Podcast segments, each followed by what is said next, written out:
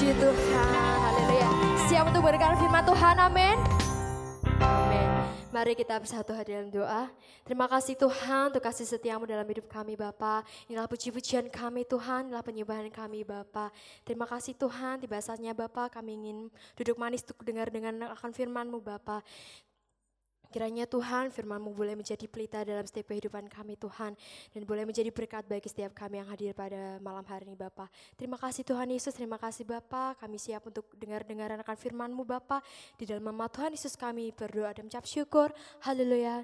Amin. Puji Tuhan, kita akan sama-sama mendengarkan firman Tuhan. Kita langsung saja berdiri, kita angkat Alkitab kita di tangan kanan kita lebih tinggi dari kepala ya yang tidak bawa Alkitab diangkat tangan ya angkat tangan saja. Kita katakan janji iman bersama-sama. Satu, dua, tiga. Aku memegang firmanmu ya Allah, aku percaya bahwa sabdamu itu benar, berkuasa dan abadi. Aku percaya firmanmu sanggup mengubah hidupku, aku tidak akan lagi, tidak, tidak, tidak, tak akan pernah lagi seperti yang dulu di dalam nama Tuhan Yesus. Amin. Sebelum duduk ya berikan jempol kanan kirinya, ya katakan Tuhan Yesus memberkati. Amin. Ya puji Tuhan. Silakan duduk ya. Oke, puji Tuhan. Pada malam hari ini kita akan sama-sama belajar ya tentang kembali tentang leadership training ya. Bagaimana kita bisa dibentuk di tempat ini untuk menjadi leader-leader yang begitu luar biasa ya. Menjadi leader itu bukan berbicara hanya jabatan, bukan berbicara hanya suatu posisi, tetapi leader itu berbicara tentang pengaruh Artinya di dalam kehidupan kita apa yang kita lakukan bisa berdampak kepada orang lain. Ya, itu berbicara tentang leadership. Jadi kita tidak perlu tidak perlu jabatan tertentu, tidak perlu posisi tertentu, tetapi apa yang kita lakukan, apa yang kita katakan, apa yang kita perbuat berdampak bagi orang lain. Itu leader. Ya. Kalau kita sekarang mengenal ya di med media sosial. Kalau kita ya di sini anak-anak muda pasti mengenal media sosial. Uh, pasti identik ya dengan kata followers. Ya follow. Ya bener gak followers mengikuti ya. Yang dimaksud leader itu sebenarnya orang yang di dalam cara hidupnya cara tutur katanya di dalam cara dia bertingkah laku diikuti orang ya. Makanya ada followers tetapi sebenarnya juga ada trend center di mana dia itu menjadi public figure kalau kita berbicara tentang media sosial ya, dia ada public figure yang diikuti. Yang diikuti sebenarnya bukan hanya aktivitas sehari-hari ya, bukan hanya postingan-postingannya saja tidak, tetapi cara hidupnya. Ya, itulah yang dimaksud leader ya, di mana dia itu bisa memberikan pengaruh banyak orang yang mengikuti cara hidupnya, cara bertutur katanya. Itu leadership. Kita sudah membahas begitu panjang ya. Leadership ada mulai dari komunikasi, lalu mulai dari karakter. Bagaimana karakter seorang leader yang berani mengambil keputusan, berani mengambil resiko ya, berani menyampaikan ide, berani bertanggung jawab. Leadership, begitu pula leadership. Kita kemarin minggu kemarin berbicara tentang steward, hati yang humble, hati seorang hamba Walaupun sebagai leader kita tahu bahwa itu kepercayaan dari Tuhan. Amin. Ya. Sama seperti seorang manajer. Memang dia manajer, jabatannya tinggi, tapi dia tahu bahwa perusahaan ini bukan miliknya. Dia tahu ada CEO, ada pemiliknya. Ya. Seorang direktur, ya. Dia tahu dia itu pemimpin. Tetapi dia juga tahu bahwa di dalam perusahaan itu ada stakeholder, ada pemiliknya. Pemiliknya ya mungkin pemegang saham dan sebagainya. Dia harus mempertanggungjawabkan apa yang dia lakukan kepada pemilik. Begitu pula kita. Di sini saya melihat kita sebagai leader, sebagai anak-anak Tuhan, hidup di dalam dunia dipercayakan Tuhan. Contoh di samping kiri saya banyak pemain musik. Diberikan kepercayaan oleh Tuhan apa? Talenta. Lalu ada puji-pujian, ya, singer. Lalu ada tarian ya. Hari ini saya melihat tariannya begitu luar biasa, semangat. Kepercayaan dari Tuhan. Talenta dari Tuhan. Tetapi tidak berhenti di situ saja. Kita akan mempertanggungjawabkan kepada yang empunya talenta. Nanti waktu kita dipanggil oleh Tuhan akan mempertanggungjawabkan apakah kita sudah memaksimalkan potensi kita, talenta itu kita kembangkan atau tidak. Setiap orang akan bertanggung jawab. Multimedia diberikan keahlian. Kita akan mempertanggungjawabkan. Saya diberikan kepercayaan menyampaikan firman Tuhan. Saya pun juga akan mempertanggungjawabkan apa yang saya katakan, apa yang saya persiapkan. Saya akan dimintai pertanggungjawaban. Itulah konsep ya, itulah konsep dari steward. Hati yang humble, hati seorang hamba. Dia tahu bahwa ini hanya kepercayaan. Segala sesuatu yang kita miliki semuanya milik Tuhan. Pada malam hari ini kita akan langsung masuk saja ya ke tema berikutnya. Seorang leader apa yang harus dimiliki? Poin berikutnya ya. Ini sangat penting bagi saya ya, yaitu tentang kesungguhan hati. Ya, kesungguhan hati. Seorang leader selalu berbicara tentang hati. Ya. Leader itu bukan hanya posisi. Saya selalu dari awal tadi khotbah saya menyatakan leader itu bukan posisi, leader itu bukan jabatan tetapi semuanya berbicara tentang hati. Berbicara tentang karakter, itu leadership ya. Begitu pula di sini. Poin berikutnya, seorang leader yang harus saya legisikan kepada teman-teman semua di tempat ini, anak-anak muda di tempat ini adalah kesungguhan hati. Di dalam apa pun yang kita kerjakan, kalau tidak sungguh-sungguh maka percuma. Amin. Ya, sekali lagi, Segala sesuatu yang kita lakukan kalau tidak sungguh-sungguh maka akan per, per percuma. Apa pun yang kita lakukan kalau tidak sungguh-sungguh akan percuma. Contoh, di sini sekolah, di sini kuliah. Ada yang bekerja. Kalau kita tidak melakukannya sungguh-sungguh, maka percuma, buang-buang waktu. Ambil contoh saja sangat sederhana ibadah pada malam hari. Kita menyediakan waktu mulai dari jam 6 ya, paling lama sampai setengah 8. Kita datang, sebelum datang kita mandi, pakai parfum, bener gak? Mengambil waktu, waktu kita di hari Sabtu ini ya, weekend ini kita mengambil waktu kita malam minggu yang seharusnya mungkin kita bisa berjalan-jalan, mungkin kita bisa bersama dengan teman-teman. Kita mengambil waktu untuk beribadah. Sungguh luar biasa, amin. Sungguh luar biasa mengambil waktu untuk beribadah. Tetapi ya tidak cukup kalau tidak sungguh-sungguh. Akan kita segala sesuatu yang kita lakukan akan percuma kalau tidak ada kesungguhan. Yang terjadi adalah teman-teman datang di sini hanya menghabiskan waktu. Maka akan percuma. Kita percuma sudah datang, kita percuma sudah menghabiskan waktu kita mempersiapkan diri kalau tidak sungguh-sungguh. Karena itu Segala sesuatu yang kita lakukan itu harus sungguh-sungguh. Ada ayat di dalam firman Tuhan ini, segala sesuatu yang kamu lakukan hendaklah untuk Tuhan bukan untuk manusia. Artinya apa? Ada kesungguhan. Untuk sosok yang sangat kita hormati, sangat kita cintai. Artinya ada kesungguhan. Ya. Kita akan dasari di dalam ayat yang sudah dibagikan di dalam broadcast. Ya. Saya minta tolong untuk ditampilkan. Ya, saya akan bacakan ya. Di dalam Yosua 14 ayat yang ke-8, oke. Kita akan baca bersama-sama ya ayat pembuka ini. Oke. Satu, dua, tiga. Sedang saudara-saudaraku yang bersama-sama pergi ke sana dengan aku, membuat tawar hati bangsa itu, aku tetap mengikuti Tuhan Allahku dengan sepenuh hati. Sekali lagi ya, belum semuanya. Yuk semangat. Sekali lagi. Satu, dua, tiga. Silakan.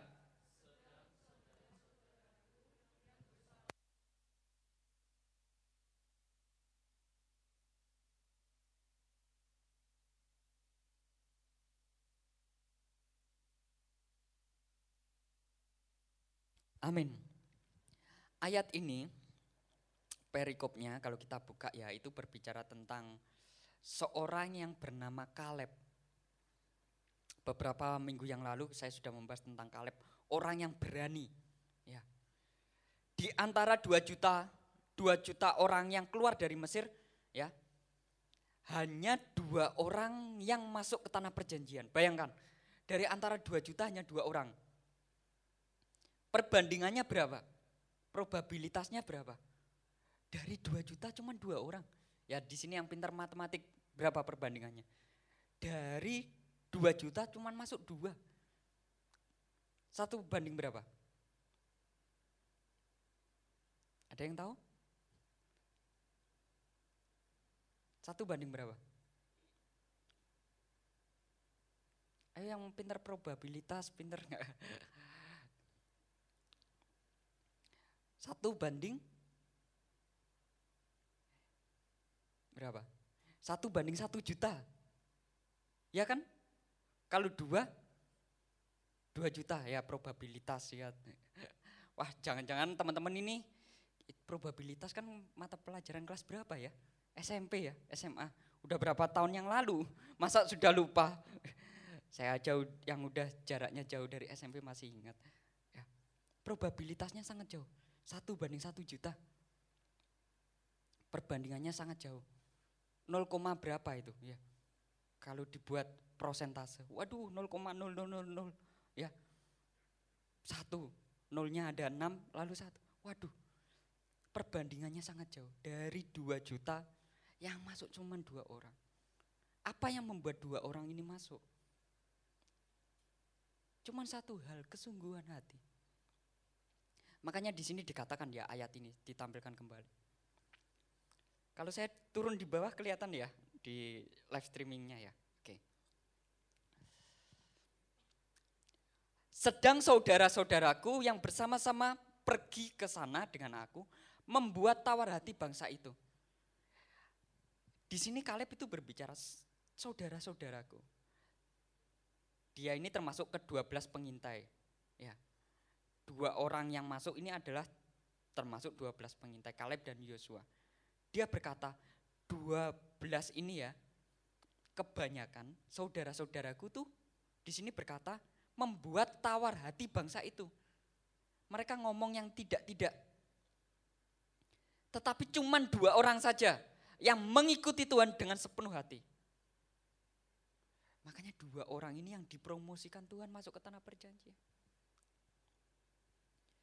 Tuhan itu melihat hati, amin. Tuhan melihat hati. Hanya dua orang. Siapa yang pengen dari banyak orang? Dari banyak teman-teman kita.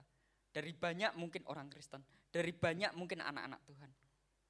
Kita yang benar-benar menikmati janji Tuhan. Siapa yang pengen? Ya, saya pengen. Saya pengen. Saya nggak mau ya. Bayangkan 2 juta ini, mereka 40 tahun loh bayangkan. 40 tahun berkeliling di padang gurun. Percuma dong, bener gak? 40 tahun berkeliling tapi nggak menghasilkan apa-apa, mati di padang gurun. Saya nggak mau. Saya nggak mau hidup saya, hidup kan cuma sekali. Hidup cuma sekali, cuma muter-muter tapi percuma, saya nggak mau, bener. Pelayanan, contoh, saya khotbah 30 menit, saya nggak mau khotbah itu percuma. Saya nggak mau contoh, saya melayani musik, mungkin hanya 15 sampai 30 menit, tetapi pelayanan saya percuma, saya nggak mau. Saya mau sungguh-sungguh untuk Tuhan. Kesungguhan itu yang dituntut oleh Tuhan. Karena Tuhan tidak melihat apa yang kelihatan, tetapi melihat hati. Tuhan melihat hati. Ayatnya ya mau saya tunjukkan ya di dalam Tawarih. Saya minta tolong ditampilkan. Yang tadi saya sudah kirim ya. Di sini. Karena mata Tuhan menjelajah seluruh seluruh bumi. Mata Tuhan menjelajah seluruh bumi. Ada berapa orang di muka bumi saat ini? Mungkin ya 10 miliarkah orang? Tuhan menjelajah. Difilter lagi. Hari Sabtu ini. Di seluruh dunia berapa, mungkin saya ambil aja, berapa juta anak-anak muda yang ibadah di seluruh dunia loh ini. Mungkin ada 2 juta. Tuhan melihat hari ini. Tuhan melihat jam 7 ini. Melihat ke seluruh dunia. Untuk melihat apa? Melihat kesungguhan hati. Mata Tuhan menjelajah seluruh bumi untuk melimpahkan kekuatan kepada mereka yang bersungguh-sungguh hati. Makanya saya berindu kita di tempat ini sungguh-sungguh. Karena dari miliaran orang, kalau kita tarik lagi dari jutaan orang, mungkin dari ratusan orang yang beribadah. Saya pengen mata Tuhan menjelajah dan secara spesifik kita menarik perhatian Tuhan. Tuhan ini loh saya di Kediri. Saya ini loh sungguh-sungguh. Dari antara miliaran orang, jutaan orang, ratusan. Saya ini sungguh-sungguh. Sehingga Tuhan melimpahkan kekuatan. Memberikan pertolongan bagi kita. Amin. Ya, kesungguhan hati. Karena anytime ya, setiap waktu Tuhan itu menjelajah, melihat siapa yang sungguh-sungguh. Karena tidak hanya kita yang beribadah, benar gak? Tidak hanya gereja kita yang beribadah. Tidak hanya mungkin kota kita yang beribadah. Tuhan melihat semua di dunia ini. Tetapi kerinduan saya kita menarik perhatian Tuhan. Ada menarik perhatian Tuhan. Saya mau berikan contoh ya. Kisah Yesus dengan wanita yang pendarahan ya. Ada yang tahu ayatnya ya? Saya minta tolong dibukakan ya, wanita yang sakit pendarahan. Akan saya carikan terlebih dahulu ya.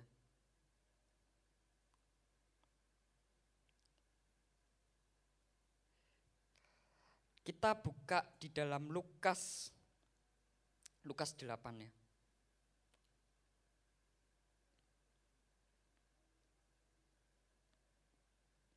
Ayat 43. Lukas 8 ayat 43. Ya. Uh, kalau teman-teman buka ya di sini ya, awal dari cerita ini sebenarnya awal dari kisah ini itu adalah berbicara tentang kisah seorang yang bernama Yairus pemimpin ibadah. Pada saat itu anaknya sakit ya. Yesus dipanggil tetapi di dalam perjalanannya, di tengah-tengah perjalanan Tuhan untuk ke rumah Yairus, di situ ada wanita yang menjamah jubah Yesus ya. Sudah tahu ya cerita ini di sekolah minggu ya. Sebenarnya skenario dari cerita ya atau Bible story ini peran utamanya atau skenario ceritanya itu adalah Zairus ceritanya tentang menyembuhkan anak dari Yairus.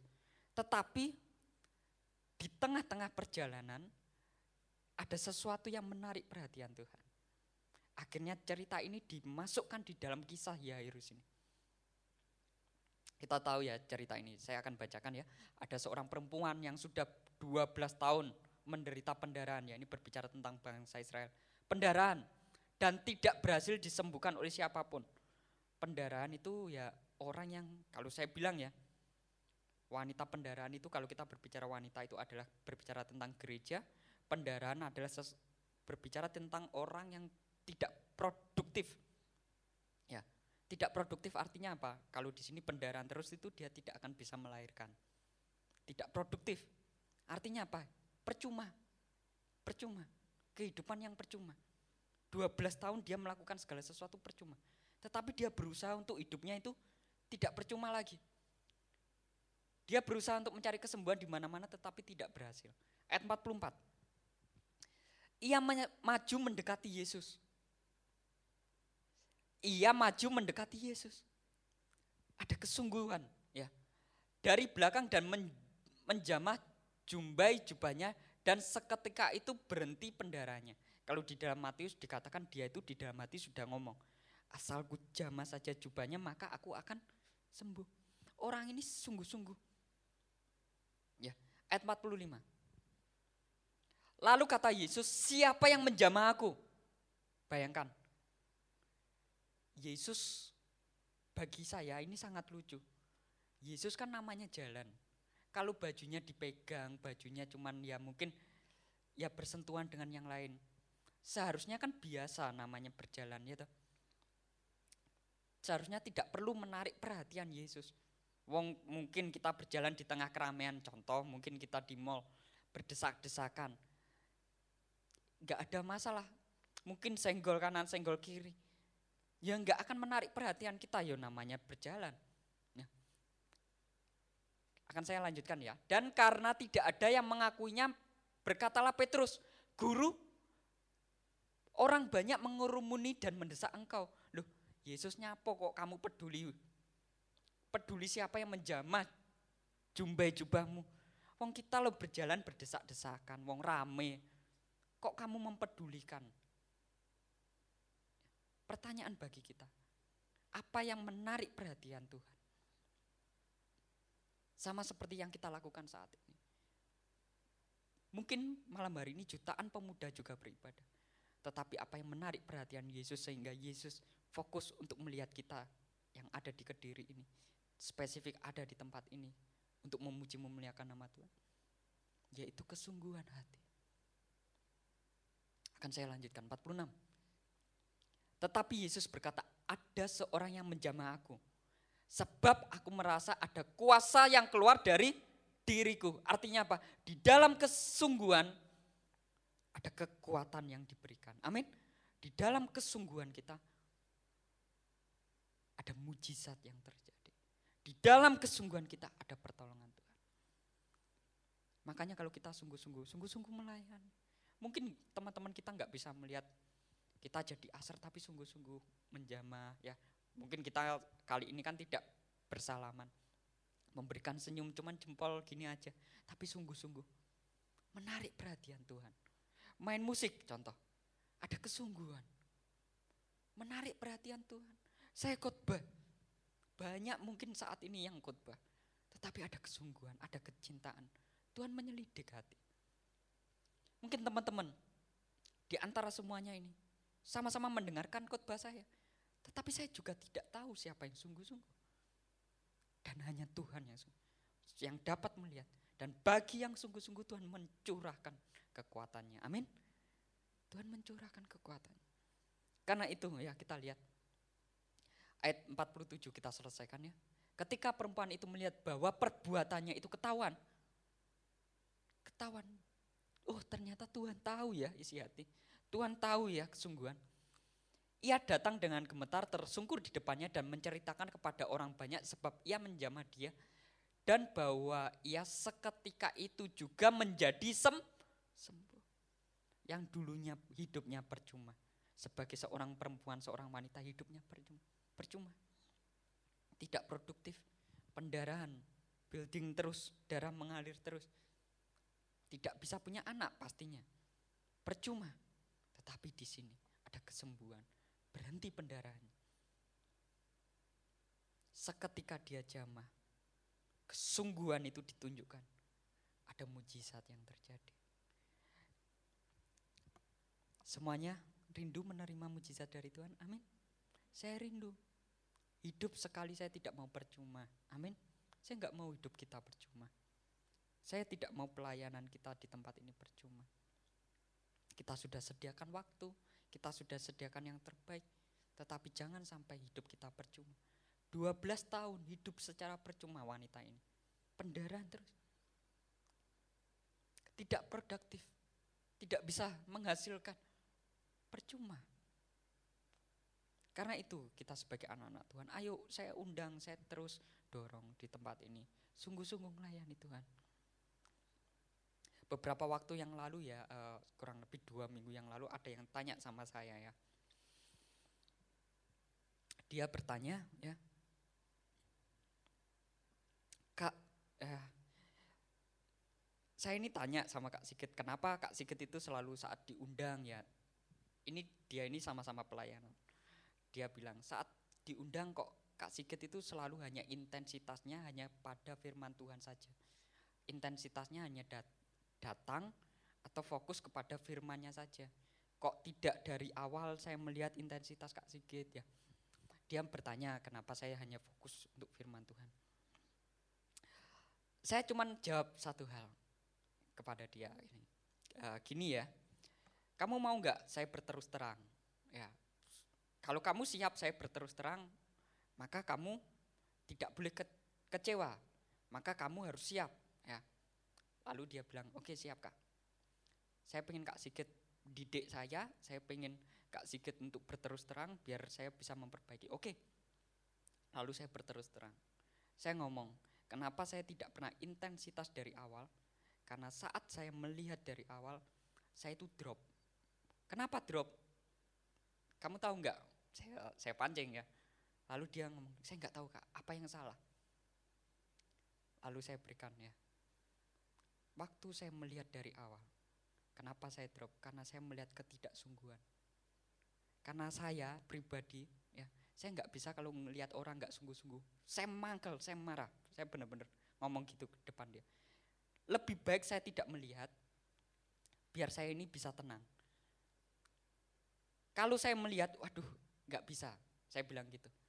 Makanya saya minta ya, saya kan sudah berterus terang. Saya minta sekarang, ayo sungguh-sungguh. Akhirnya dia mau komitmen, mau sungguh-sungguh, saya pun juga akan komitmen dengan dia. Saya akan intens dengan kamu. Dari awal saya akan intens. Ya karena hal itu, jujur, memang ini jadi kekurangan ya, saya harus mengaku. Ini kekurangan juga saya.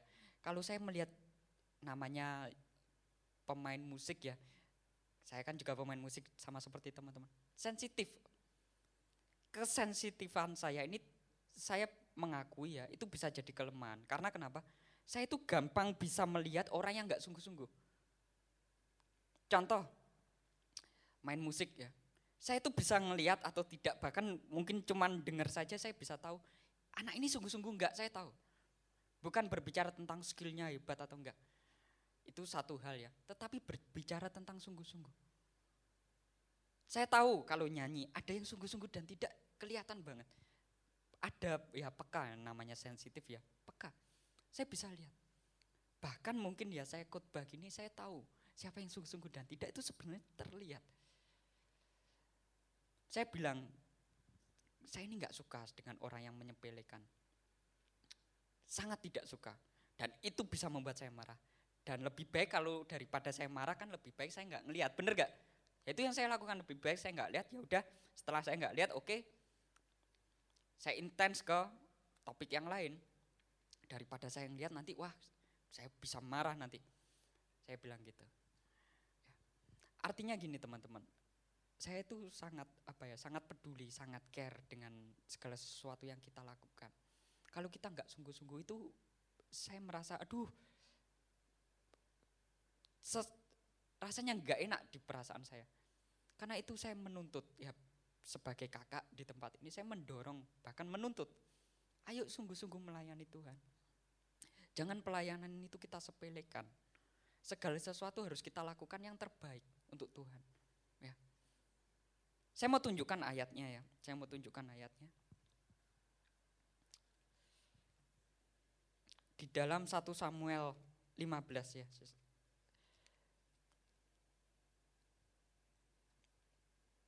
1 Samuel 15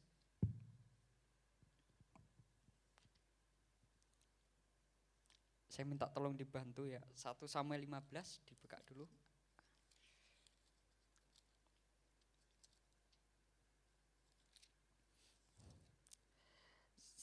ayat yang ke-22, ayat ke-22. Ya, di sini saya mau tunjukkan ya. Kenapa Saul itu ditolak sebagai raja? Karena jawabannya sederhana, dia itu menyepelekan. Ya di sini dikatakan, tetapi jawab Samuel, apakah Tuhan itu berkenan kepada korban bakaran, korban sembelian sama seperti kepada mendengarkan suara Tuhan? Sesungguhnya mendengarkan lebih baik daripada korban sembelian, memperhatikan lebih baik daripada lemak domba-domba jantan. Ya ayat 23, Sebab pendurhakaan adalah sama seperti dosa bertenung dan kedegilan adalah sama seperti menyembah berhala dan terafim. Karena engkau telah menolak firman Tuhan, maka ia telah menolak engkau sebagai raja. Ini kejatuhan Saul ya. Kenapa Saul jatuh ditolak oleh Tuhan? Karena dia itu tidak sungguh-sungguh dengar-dengaran. Pada saat firman Tuhan diberikan dia tidak sungguh-sungguh. Tetapi kalau ditarik dari kisah ini sebenarnya ya, hal apa yang membuat Saul jatuh? Saya cerita saja ya biar cepat ya. Pada saat itu Saul dan bangsa Israel ini mau berperang. Dia mau perang. Dan pada saat berperang itu kebiasaan dari bangsa Israel adalah mengorbankan korban sembelian. Jadi sebelum berperang mereka ada ibadah terlebih dahulu. Jadi seorang imam di situ Samuel mempersembahkan korban.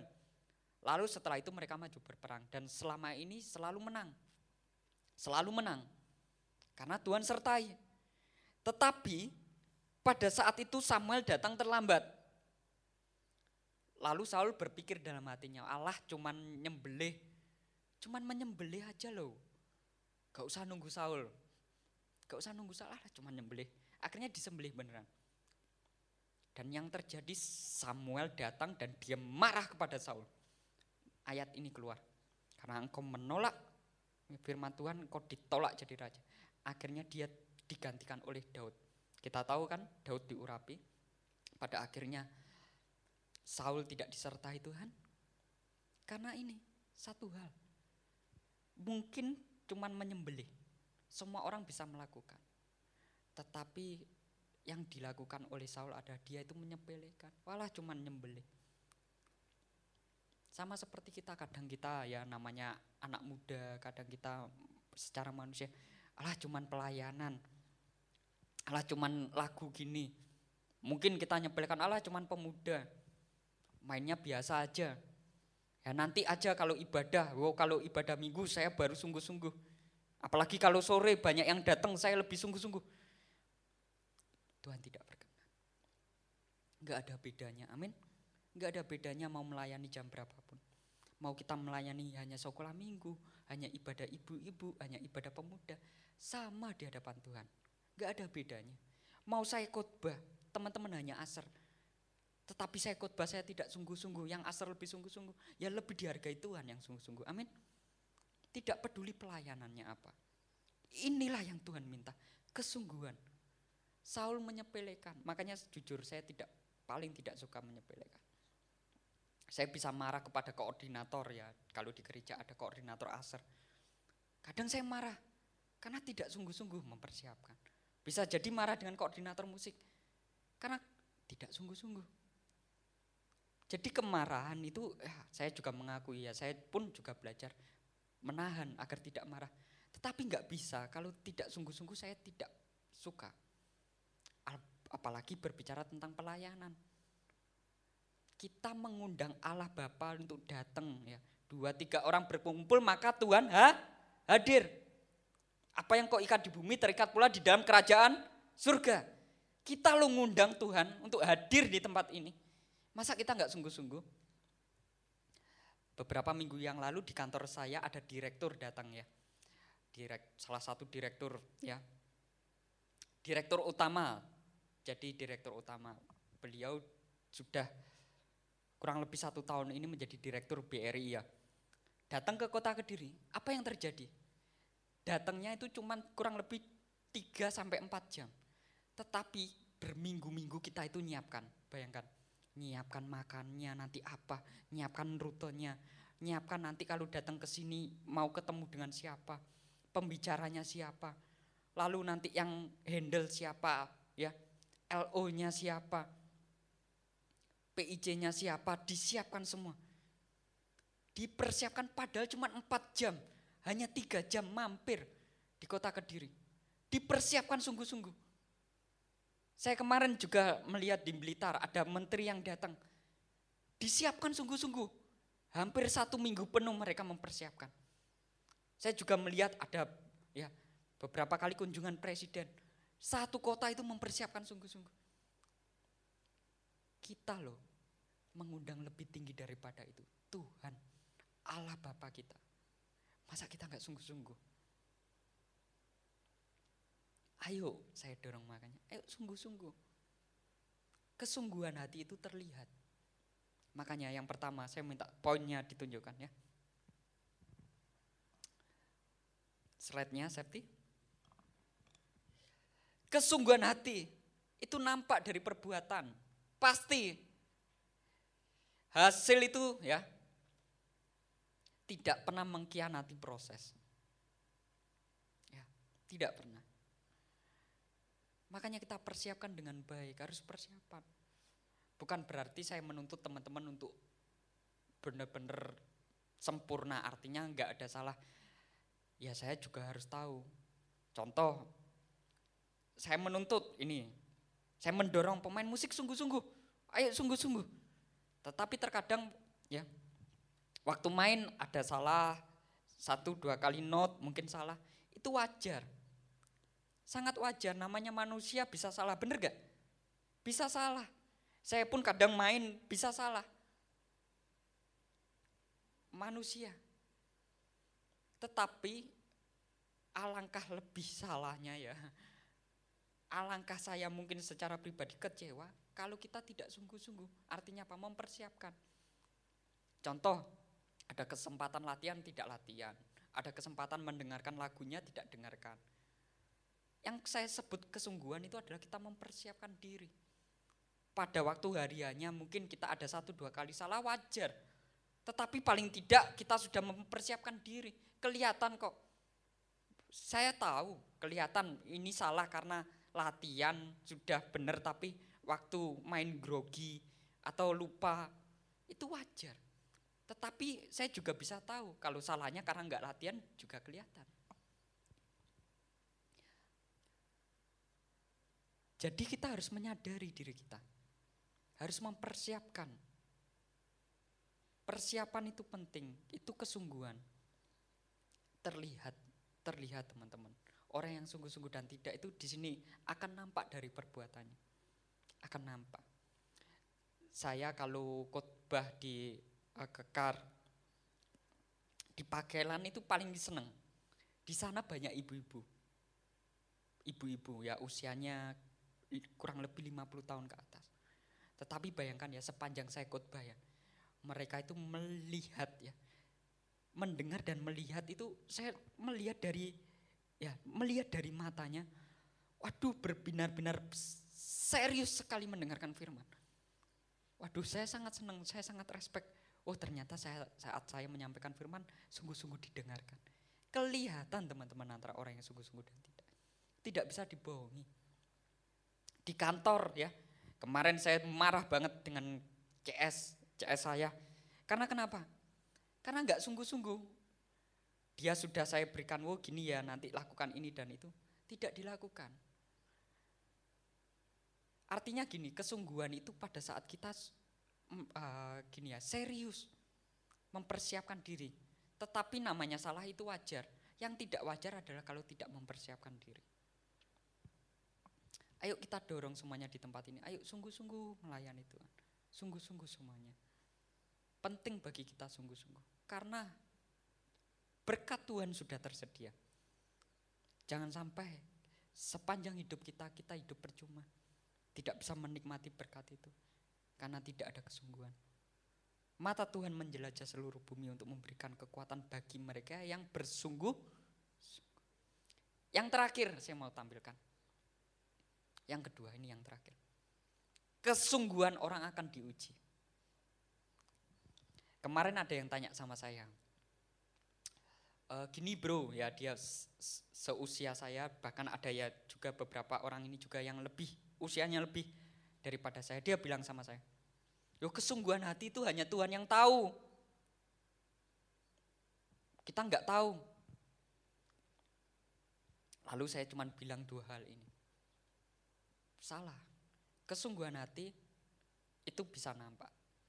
Tetapi terkadang manusia juga bisa tertipu dari perbuatan. Contoh, mungkin ya kita, saya ambil contoh saya saja ya. Empat sesi saya datang, empat sesi hari minggu saya melayani.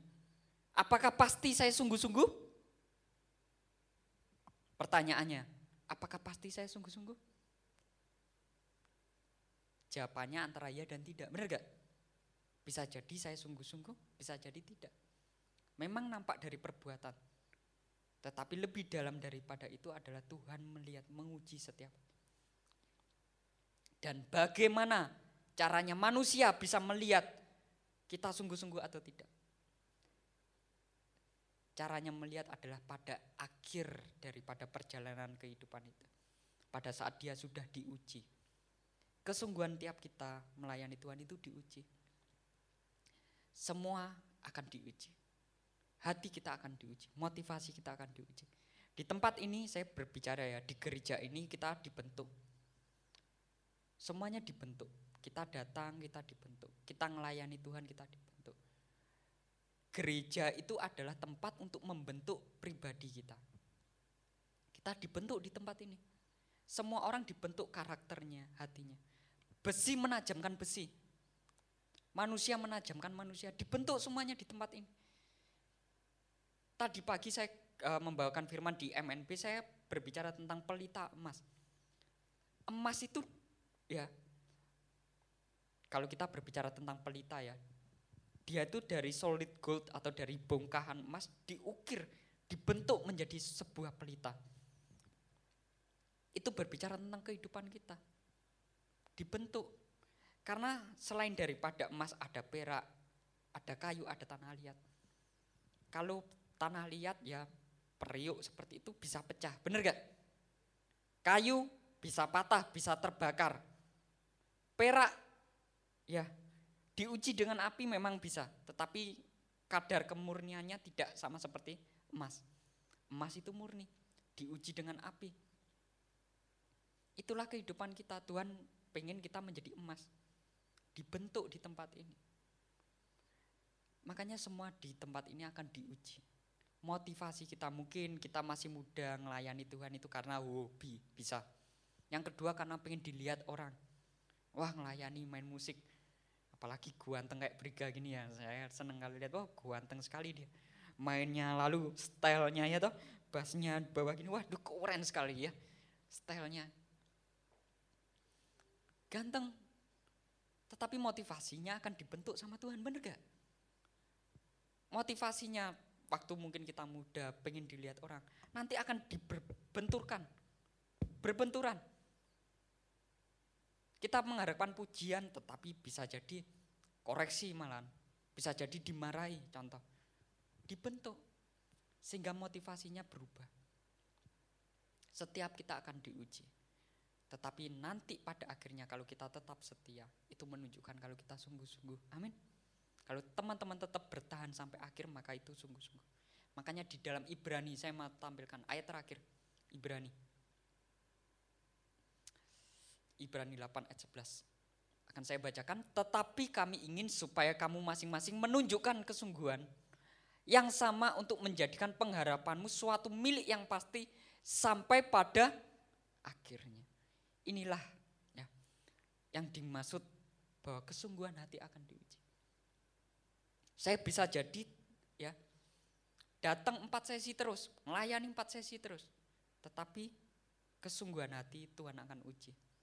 Dibenturkan, coba pelayanan, dimarahi, pelayanan, gesekan sama orang, pelayanan, mungkin doa kita tidak dijawab Tuhan. Apakah kita tetap apakah di dalam case ini saya tetap datang empat sesi atau lalu saya mundur jadi tiga sesi, mundur lagi jadi dua, mundur jadi satu, lalu akhirnya nggak datang. Kesungguhan itu akan dilihat dari hati. Akan dilihat. Bukan hanya ujian itu tentang hal yang jelek, hal yang baik. Doa contoh. Berikan doa Tuhan, berikan saya pacar yang cantik, yang baik. Ya, sama Tuhan diberikan tetapi akhirnya lupa jam doa, lupa ibadah. Itu juga ujian, bener gak? Kita, Tuhan, saya pengen masuk di universitas ya. Contoh, Tuhan saya mau pengen masuk di UGM, saya pengen masuk di UI. Setelah masuk di UGM, di UI, akhirnya apa? Diajak pelayanan, diajak ibadah, wah saya sibuk, banyak tugas, repot, nanti aja. Itu ujian. Doa, Tuhan saya pengen minta kerja, sama Tuhan dikasih pekerjaan. Tapi lupa. Biasanya datang doa, biasanya datang ibadah, tidak datang. Itu ujian. Kita akan diuji kesungguhan kita. Ujian itu bukan hanya hal yang jelek, hal yang baik. Karena itu setiap kita, ayo persiapkan hati ini. Saya rindu kita semuanya dibentuk. Ya.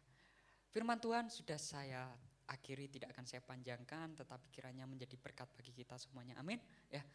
Uh, saya rindu sebelum kita masuk ke dalam puji-pujian, sedikit minta waktunya boleh ya Kak Mika ya. Uh, saya pengen ada interaksi, kira-kira ada yang mau bertanya tidak silakan ya.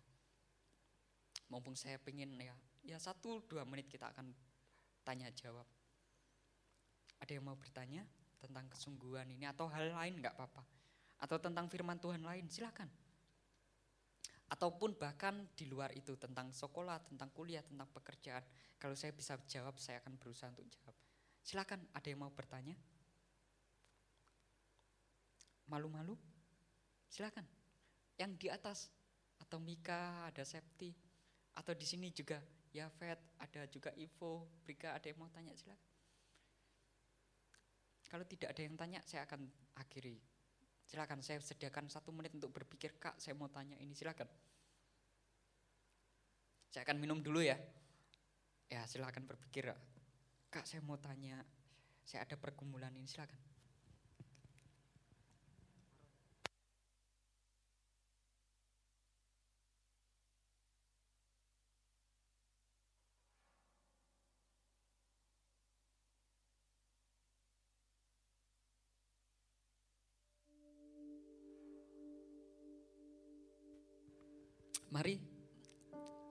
Persilakan yang mau tanya, silakan.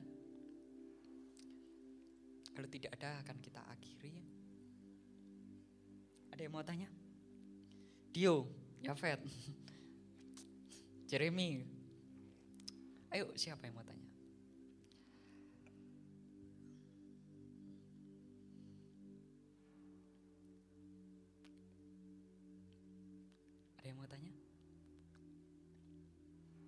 Kalau nggak ada, saya akan akhiri dengan suatu pertanyaan ya.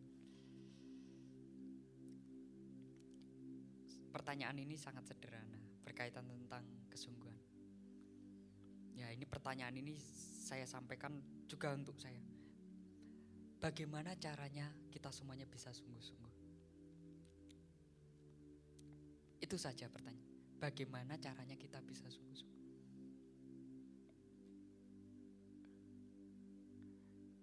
Bagaimana kita melihat ya seseorang itu sungguh-sungguh atau tidak? Ada yang bisa jawab?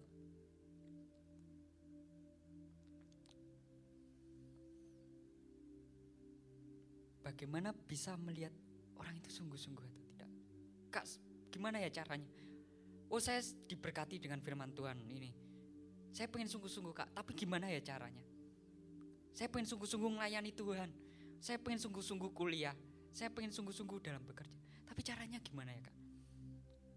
Ada yang bisa jawab?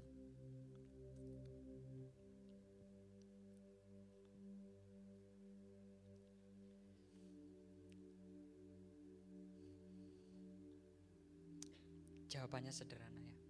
Bagaimana caranya kita bisa sungguh-sungguh? Satu hal yang kita perlukan yaitu kita harus memiliki cinta atau kasih. Amin. Seseorang kalau mencintai pelayanan, mencintai Tuhan, maka di dalam pelayanannya akan sungguh-sungguh. Seseorang kalau mencintai pekerjaannya, dia akan sungguh-sungguh. Seseorang kalau mencintai keluarganya, dia akan sungguh-sungguh di dalam keluarganya. Jadi gampang. Saya melihat ini saya berikan contoh lagi Briga kenapa? Karena Briga nggak pernah sakit hati ya. Makanya saya senang kasih contoh. Contoh saya melihat Briga. Briga ini sungguh-sungguh nggak ya sama Aurel ya ini contoh ya. Sungguh-sungguh nggak ya? Gampang. Saya melihat bagaimana caranya saya lihat. Saya melihat dia itu cinta atau tidak. Kalau dia cinta maka akan sungguh-sungguh, bener gak? Dan saya lihat dia sungguh-sungguh dari Pagu ke Grogol, waduh jauh, sungguh-sungguh ya. Dijemput lalu dia, wah. Ya itu sungguh-sungguh, bener gak? Sungguh-sungguh itu nampak dari perbuatan, bener gak? Nampak, wong saya yang melihat sendiri dari Pagu ke Grogol. Kau wancang naik motor, hmm, ya toh. Saya dibalap, wah, briga. Ya karena cinta sungguh-sungguh. Kelihatan dari perbuatannya. Tetapi bukan hanya itu saja. Bagaimana nanti saya bisa melihat kalau Briga ini tetap sungguh-sungguh? Kecintaannya akan diuji, benar gak? Kecintaannya akan diuji. Begitu pula saya. Kecintaan saya akan diuji. Jauh dari Malang ke kota Kediri, setiap Sabtu saya datang ke pemuda. Nampak dari perbuatan. Tetapi apa yang membuat saya sungguh-sungguh waktu saya masih kuliah selama tiga setengah tahun tidak pernah absen datang di pemuda. Kenapa? Karena saya cinta Tuhan. Cinta itu mengalahkan segala-galanya. Diiming-imingi di sana. Teman saya bilang, wah malam mingguan di Malang enak bro. Kamu kok nggak pernah malam mingguan di Malang? Ya secara manusia saya pengen. Tapi ada sesuatu yang lebih membuat menarik saya. Karena cinta saya kepada Tuhan. Teman saya yang nawari, wah enak nanti kita ngeband di Malang yuk. Dapat duitnya banyak. Apa apalagi di Malang, waduh nanti kamu bisa dapat pacar orang Malang kalau kamu main musik wah ya ini iming-iming secara manusia ya namanya dulu anak muda bener gak? Tapi enggak, saya mau ke Kediri. Loh di Kediri ada apa? Saya ditanya di Kediri ada apa? Saya juga bingung jawab ada apa ya di Kediri? Saya dalam hati saya menjawab di Kediri. Saya mau ketemu orang yang saya cintai. Saya mau bertemu dengan sosok yang saya kasih yaitu Allah Bapa. Tuhan Yesus Kristus. Itu yang menggerakkan saya untuk sungguh-sungguh. Amin. Ayo semuanya bangkit berdiri. Kita akan pujikan pujian ya untuk menutup ini.